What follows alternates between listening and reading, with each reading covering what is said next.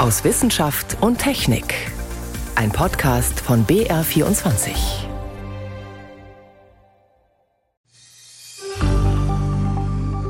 Du bist mal hier, mal hier, mal da. Und ich bin immer bei dir. Ich weiß nichts über dich, aber ich beschütze dich. Und sag Bescheid, wenn's ernst wird. Ich bin sicher. Und ich kann helfen, Infektionsketten zu unterbrechen. So sollten wir für die Corona-Warn-App begeistert werden, als sie vor drei Jahren an den Start ging, um die Pandemie in den Griff zu bekommen. Jetzt wurde die App in einen Dornröschenschlaf versetzt und wir fragen, konnte sie die hochgesteckten Erwartungen auch erfüllen? Außerdem seltene Krankheiten. Forschende aus München wollen helfen, sie besser zu verstehen und Therapien zu entwickeln. Und bei UFOs, da denken viele schnell an Außerirdische. Für die rätselhaften Phänomene am Himmel gibt es dann aber meist recht banale Erklärungen. Allerdings nicht immer. Damit hat sich jetzt die NASA genauer beschäftigt. Das und mehr erwartet sie in der kommenden halben Stunde. Durch die Sendung begleitet sie Martin Schramm. Von manchen wurde sie als Heilmittel regelrecht herbeigesehnt, um die Pandemie zu beenden. Sie sollte potenziell Infizierte gezielt warnen und so deren Risiko reduzieren, wieder andere anzustecken. Drei Jahre nach dem Start wurde die Corona-Warn-App nun in eine Art Tiefschlaf versetzt. Anfang Juni. Und die Bundesregierung verweist auf eine beeindruckende Bilanz. Das sei eine der erfolgreichsten und meistgenutzten Kontaktnachverfolgungs-Apps weltweit. Mehr als 48 Millionen Mal wurde sie heruntergeladen. Allein im vergangenen Jahr von mindestens 25 Millionen Menschen auch aktiv genutzt. Insgesamt wurden 9 Millionen positive Testergebnisse geteilt. Das klingt toll. Aber Frage dazu an meinen Kollegen Christian Schiffer. Warum ist es gar nicht so einfach, so eine Bilanz zu ziehen? Also es ist sehr schwer zu sagen, was die App tatsächlich gebracht hat, weil es einfach sehr schwer zu messen ist tatsächlich den Effekt dieser App. Also ein Beispiel, wir können einfach nicht sagen, wie viele Leute nach einer roten Warnmeldung überhaupt zu Hause geblieben sind. Es gibt eine aktuelle Studie der Humboldt-Universität und die kommt zu dem Schluss, dass die Corona-Warn-App insgesamt eine einstellige Prozentzahl an Infektionen verhindert haben könnte. Könnte, das heißt, auch das ist wieder nur ein Schätzwert. Ja, also wie gesagt, eine einstellige Prozentzahl. Das kann ein Prozent sein, das kann neun Prozent sein. Also ich glaube, man kann vielleicht insgesamt sagen, ja, diese App hat vermutlich schon einen Beitrag zur Pandemiebekämpfung geleistet, aber wirklich nur einen kleinen. Ja, und es gab ja auch ganz unterschiedliche Phasen in dieser Pandemie. Wo war sie denn aus deiner Sicht am effektivsten? Also am effektivsten war sie immer dann, wenn so eine Welle gerade begonnen hat. Und das gilt ja nicht nur für die digitale Kontaktnachverfolgung, sondern auch für das klassische analoge Contact Tracing. Und sie wirkte vor allem natürlich dann, als es endlich Tests gab. Auch das ist logisch. Ich ja. habe eine rote Warnmeldung, wenn ich mich nicht testen lassen kann, dann bringt mir das halt auch nichts. Und sie war vor allem in Regionen effektiv, wo es sozusagen Clusterkontakte gab. Also wo viele Leute auf relativ engem Raum zusammenleben, zum Beispiel in Großstädten. Und dort war auch einfach die Durchdringung mit der App dann auch ein bisschen größer als in anderen Regionen. Und es gab ja eben am Anfang durchaus Studien, die gesagt haben, na ja, wenn 60 Prozent diese App nutzen, ja, in einer bestimmten Population, dann kann man damit eine Pandemie eindämmen, aber diese 60 Prozent wurden in Deutschland nie erreicht. Hm. Warum hat das nicht geklappt? Warum haben am Ende zu wenig Leute die App genutzt? Also Du hast ja vorher die Zahlen nochmal genannt. 48 Millionen, das muss man natürlich einfach sehr stark relativieren, weil das sind nur die Downloads, das sind nicht die aktiven Nutzer. Also die Forscher der Humboldt-Universität gehen zum Beispiel davon aus, dass letztlich nur 35 Prozent der Bevölkerung die App wirklich genutzt hat. Und das ist dann einfach zu wenig. Spannend ist aber, dass man sich ja sehr um Akzeptanz bemüht hat durch ein ja durchaus intelligentes Datenschutzkonzept. Also dezentrale Speicherung war das Stichwort, keine personenbezogenen Daten, nur anonyme ID wurde ausgetauscht und so weiter. Seite. Ja, und nicht zu vergessen auch datensparsam. Also man hat ja zum Beispiel auch keine GPS-Daten herangezogen, sondern wirklich nur das gemessen, was relevant ist, nämlich wie weit sind Menschen voneinander entfernt. Aber das Problem war, glaube ich, auch ein bisschen, dass die Politik Zweifel an dieser App geschürt hat. Also ich erinnere mich noch an Markus Söder, der gesagt hat, die App sei ein zahnloser Tiger. Und da muss man sich natürlich nicht wundern, dass dann vielleicht weniger Menschen die App nutzen und die dann tatsächlich zu einem zahnlosen Tiger wird, weil der Erfolg der App maßgeblich davon abhängt, wie viele Leute sie wirklich verwenden. Hm. Wenn wir noch ein bisschen in die Technik reinschauen, umstritten war ja auch Bluetooth. Also da gab es Aussagen, ob jetzt ein Meter oder zehn Meter Abstand zwischen zwei Personen, konnte man nicht unterscheiden. Konnte man nicht unterscheiden. Und ich meine, Bluetooth ist halt dafür gemacht, dass wir unsere Kopfhörer an unsere Handys anschließen können, drahtlos. Und es ist halt nicht dazu gemacht, weltweite Pandemien aufzuhalten. Trotzdem, wenn man so in die Daten reinschaut, scheint die App insgesamt schon die richtigen gewarnt zu haben. Also es gibt diese Zahlen, dass zum Beispiel 20 Prozent derjenigen, die eine rote Warnmeldung bekommen haben, dann tatsächlich auch sich infiziert haben. Dann war ja ursprünglich auch die Idee im Raum, da könnte so eine Art Schweizer Taschenmesser gegen Pandemiebekämpfung entstehen. War es am Ende dann doch nicht? Zu spät. Also am Ende war es das sicherlich, aber am Anfang eben nicht. Also man hat diese App quasi ausgerollt, aber hat sich dann nicht richtig darum gekümmert, sie wirklich mit anderen Features anzureichern, sodass dann wiederum auch die Motivation größer wird, sich die zu installieren. Also solche Dinge wie Informationen über das Pandemiegeschehen kamen relativ spät zum Statistik. Beispiel. Die Statistik, genau, der R-Wert, wir erinnern uns, viele Leute infiziert sind und so weiter. Und das wären zum Beispiel Dinge gewesen, die wären, glaube ich, von Anfang an gut gewesen, wenn sie implementiert gewesen wären. Also jetzt ist die App erstmal im Dornröschenschlaf. Vielleicht sollten wir kurz erklären, was heißt das eigentlich genau? Das heißt, dass man sie nicht mehr herunterladen kann aus dem App Store. Und das ist übrigens auch wichtig, weil wenn man zum Beispiel die App löscht, dann sind ja die Impfzertifikate noch dabei. Ja, die vielleicht noch interessant sind. Die vielleicht noch interessant sind. Das heißt, wenn man die App löscht, ist es sehr wichtig, sich diese vorher runterzuladen. Weil, wie gesagt, im App Store ist sie nicht mehr und auch diese Contact Tracing Funktion, die funktioniert einfach nicht mehr. Man kann aber eben sie noch benutzen, um eben Impfzertifikate dabei zu haben oder auch dieses Kontakttagebuch ist auch noch eine Funktion, die funktioniert. Dein Fazit, Christian. Die nächste Pandemie, sie wird kommen. Wir müssen uns nichts vormachen und dann muss die App aus dem Dornröschenschlaf wieder erweckt werden. Was sollte man denn dann anders machen? Also ich glaube, drei Dinge sind wichtig. Erstens, wir brauchen ein realistisches Erwartungsmanagement. Es ist völlig klar, dass eine App alleine eine Pandemie nicht aufhalten wird. Aber zweitens, glaube ich, ist es auch verkehrt, so eine App schlecht zu reden, weil jede Infektion, die verhindert wird, ist eine gute Sache und ist wichtig. Und das dritte, glaube ich, ist die Kommunikation. Die muss sich verbessern. Man muss diese App besser erklären. Wir erinnern uns vielleicht alle noch an diese grünen Warntafeln, wo es hieß geringes Risiko und niemand genau wusste, was damit eigentlich gemeint ist. War nicht so plausibel. War nicht so plausibel und das ließe sich doch eigentlich so einfach vermeiden und das würde ich mir dann für die Zukunft wirklich wünschen. Also drei Jahre Corona-Warn-App. Was hat sie gebracht? Die App. Einschätzungen dazu waren das von meinem Kollegen Christian Schiffer. Christian, danke. Sehr gerne.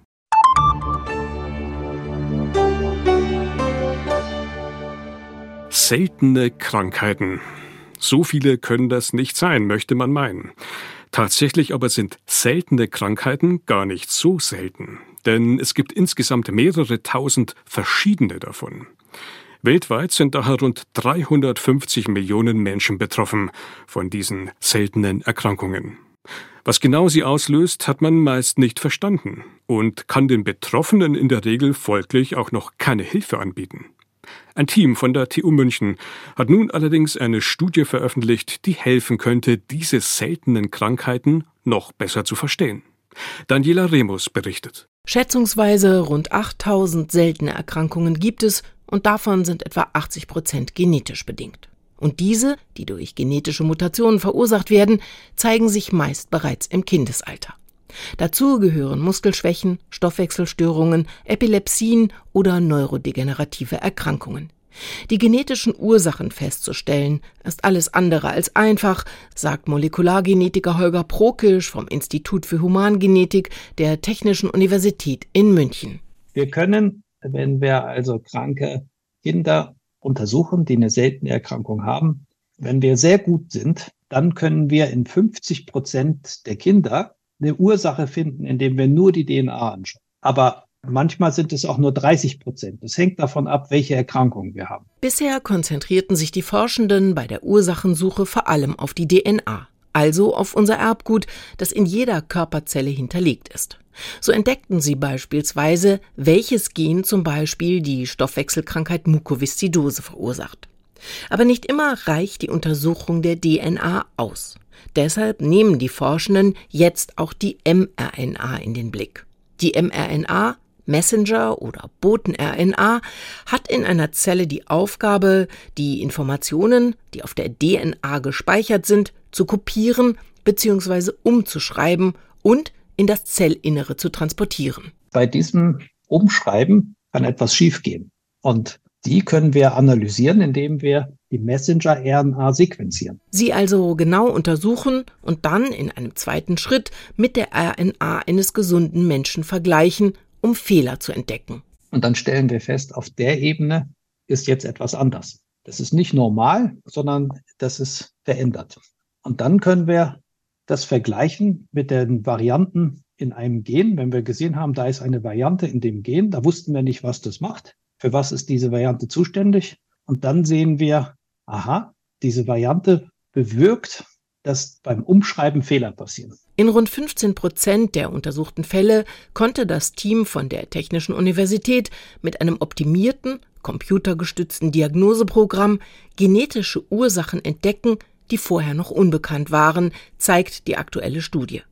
Und da eine seltene Krankheit eben selten ist, arbeiten die Forschenden weltweit zusammen, sagt der Humangenetiker Christian Kubisch vom Universitätsklinikum Eppendorf in Hamburg. Wir finden irgendwo eine genetische Variante, meinetwegen neu aufgetreten. Und hier würden wir, und das machen wir inzwischen aber schon seit vielen Jahren, gibt es weltweit im Grunde genommen eine Community an Genetikern, die genauso arbeiten wie wir.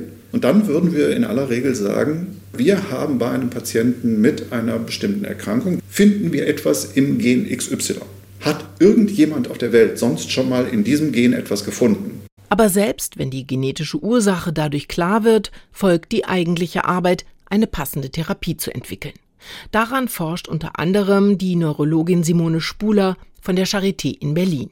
Ihr Ansatz, genetisch bedingte Muskelschwäche, die schon im Kindesalter zum Tod führt, mit Hilfe von Gentherapie zu heilen weil diese Krankheiten halt durch Mutationen bedingt sind, durch Mutationen in verschiedenen Genen, je nachdem, welche Form man da nun hat, ist es jetzt durch die CRISPR-Cas-Technologie, also diese Genschere, da ist es möglich geworden, Mutationen exakt zu korrigieren. Denn mit Hilfe der sogenannten Genschere lassen sich einzelne Gene entfernen, also herausschneiden oder aber so korrigieren, dass ein weiterer Abbau der Muskulatur verhindert wird.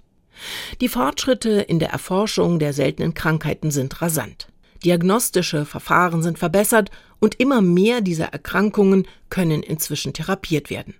Trotzdem ist wegen der Seltenheit der Erkrankungen noch nicht ausgemacht, ob tatsächlich irgendwann für alle Betroffenen eine Heilung möglich sein wird. Ein Beitrag von Daniela Remus.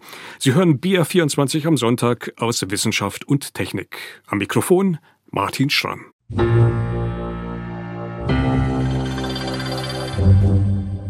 Sie scheinen wie aus dem Nichts plötzlich am Himmel aufzutauchen. Weiße, silbrige Scheiben und Kugeln aller Art. Sie schweben auf der Stelle oder rasen mit irrer Geschwindigkeit davon.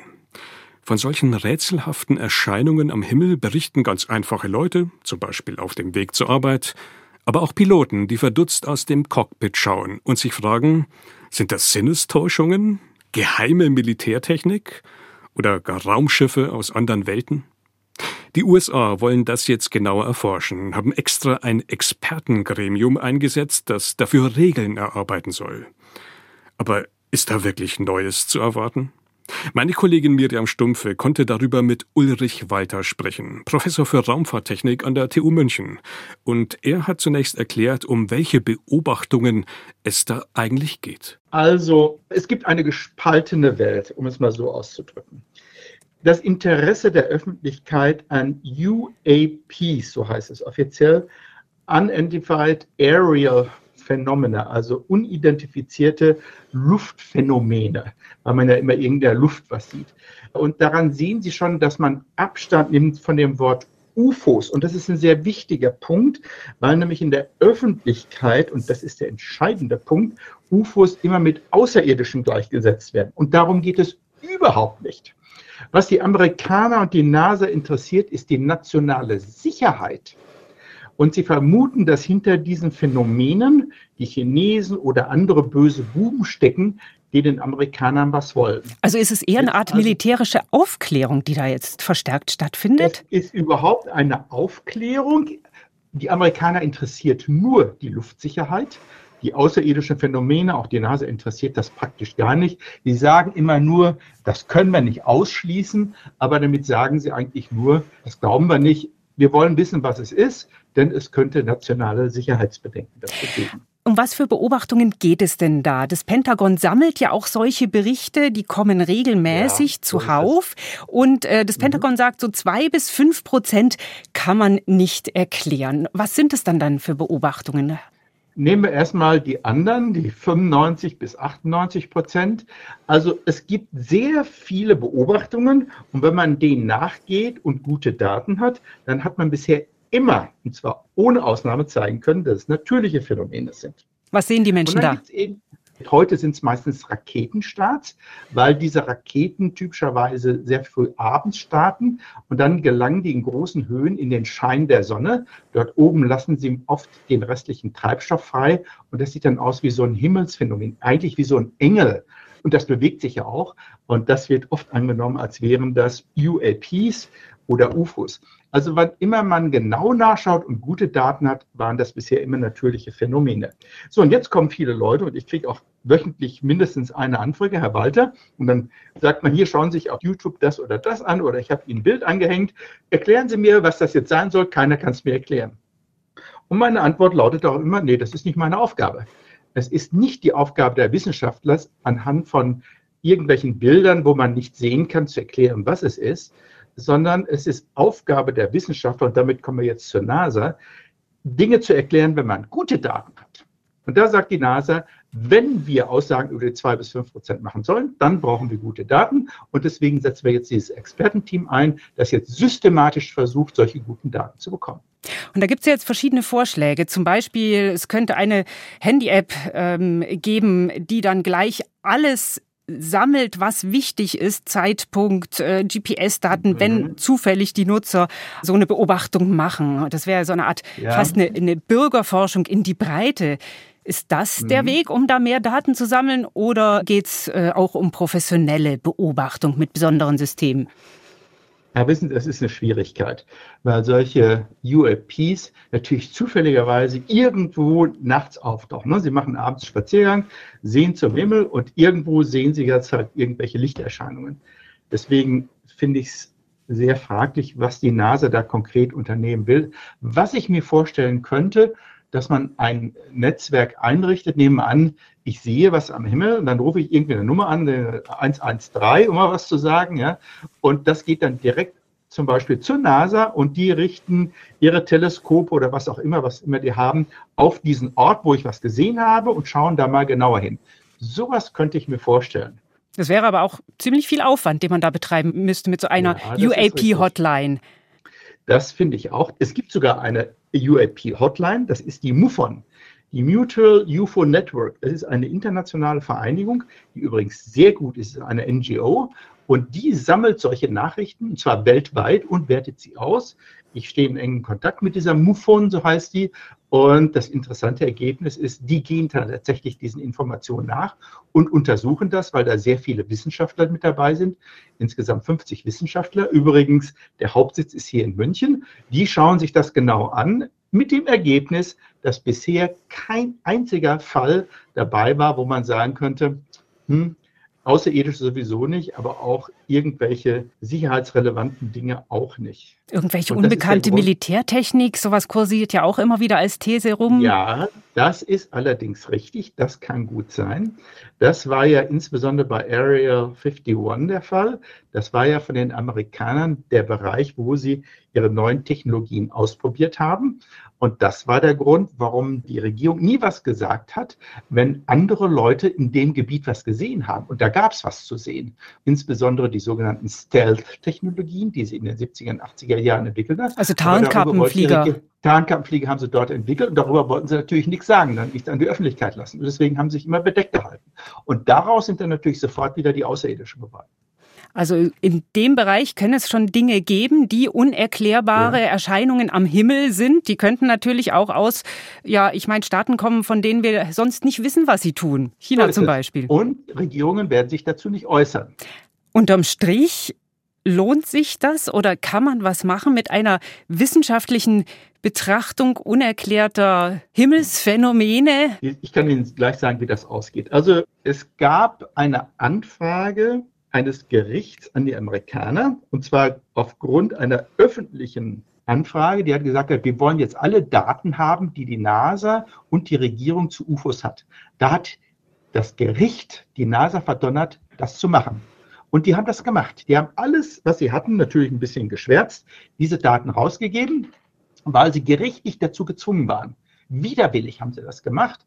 Und ja, da waren eben ein paar Fälle dabei, wo sie gesagt haben, das können wir nicht erklären. Da waren auch ein paar Fälle dabei, wozu sie nichts sagen wollten, aus sicherheitstechnischen Gründen. Und daraus hat dann die Öffentlichkeit dann gleich gemacht, ah ja, Außerirdische. Wovon natürlich die Amerikaner jetzt wieder genervt sind. Auf der anderen Seite ist der Druck der Öffentlichkeit so groß, dass die NASA sich gezwungen sieht, irgendwas zu machen. Daraufhin haben sie jetzt diese Kommission gegründet, diese öffentliche Kommission mit Wissenschaftlern. Für mich sind das nur Strohmänner. Was wollen die machen? Das heißt, die NASA gibt nur dem Druck ein bisschen nach, dass sie was machen, aber im Prinzip können sie nichts machen. UAPs, nicht identifizierte anormale Luftphänomene. Die NASA will denen in Zukunft noch intensiver auf den Grund gehen und hat dazu erstmals eine öffentliche Konferenz abgehalten. Einschätzungen und Hintergründe dazu waren das von Ex-Astronaut Ulrich Walter.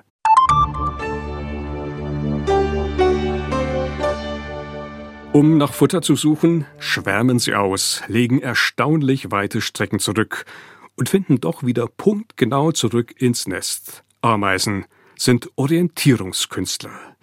Müssen sie auch sein, denn sonst würden sie nicht lange überleben, zum Beispiel in der Wüste. Forschende haben dort nun beobachtet, wie genau Ameisen das hinbekommen, welche Tricks sie anwenden. Ein Kompass und ein Schrittzähler im Gehirn, das hilft Ameisen, ihr Nest wiederzufinden. Das ist aber über lange Distanzen zwar hilfreich, aber auch recht ungenau. Und deswegen lernen die gleichzeitig dann auch noch Umgebungsmarken. Büsche und Bäume etwa, erklärt der Zoologe Markus Gnaden, der am Max-Planck-Institut für chemische Ökologie die Orientierung von Ameisen erforscht. Was die Tiere tun, wenn es keine solchen Landmarken gibt, hat er in einer besonders unwirtlichen Gegend untersucht, einer Salzpfanne in einer tunesischen Wüste, nichts als weiß und völlig flach.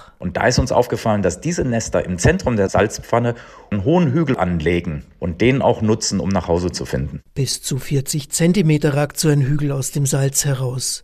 Er ist von weitem zu erkennen, aber legen die Ameisen ihn wirklich nur deshalb an, damit ihre Artgenossen schnell heimfinden, bevor die unbarmherzige Sonne sie austrocknet? Es ist immer ziemlich schwierig, eine Ameise zu fragen, warum sie etwas macht. Aber wir haben uns dann ein Experiment überlegt, wo wir den Hügel abgetragen haben bei vielen Nestern und bei der Hälfte der Nester haben wir sichtbare Landmarken hingestellt. Zwei schwarze Zylinder, die die auch nutzen könnten, theoretisch, um nach Hause zu finden. Und diese Nester haben dann tatsächlich keine neuen Hügel gebaut, weil die ja schon Landmarken hatten. Die brauchten diesen Hügel nicht. Wo es keine Zylinder gab, gingen die Tiere dagegen sofort ans Werk und errichteten von neuem einen Hügel. Auch wenn das viel Aufwand ist, gute Orientierung ist in der Wüste lebenswichtig. Helmut Nordwig war das über Ameisen als clevere Orientierungskünstler. So viel aus Wissenschaft und Technik. Am Mikrofon war Martin Schramm.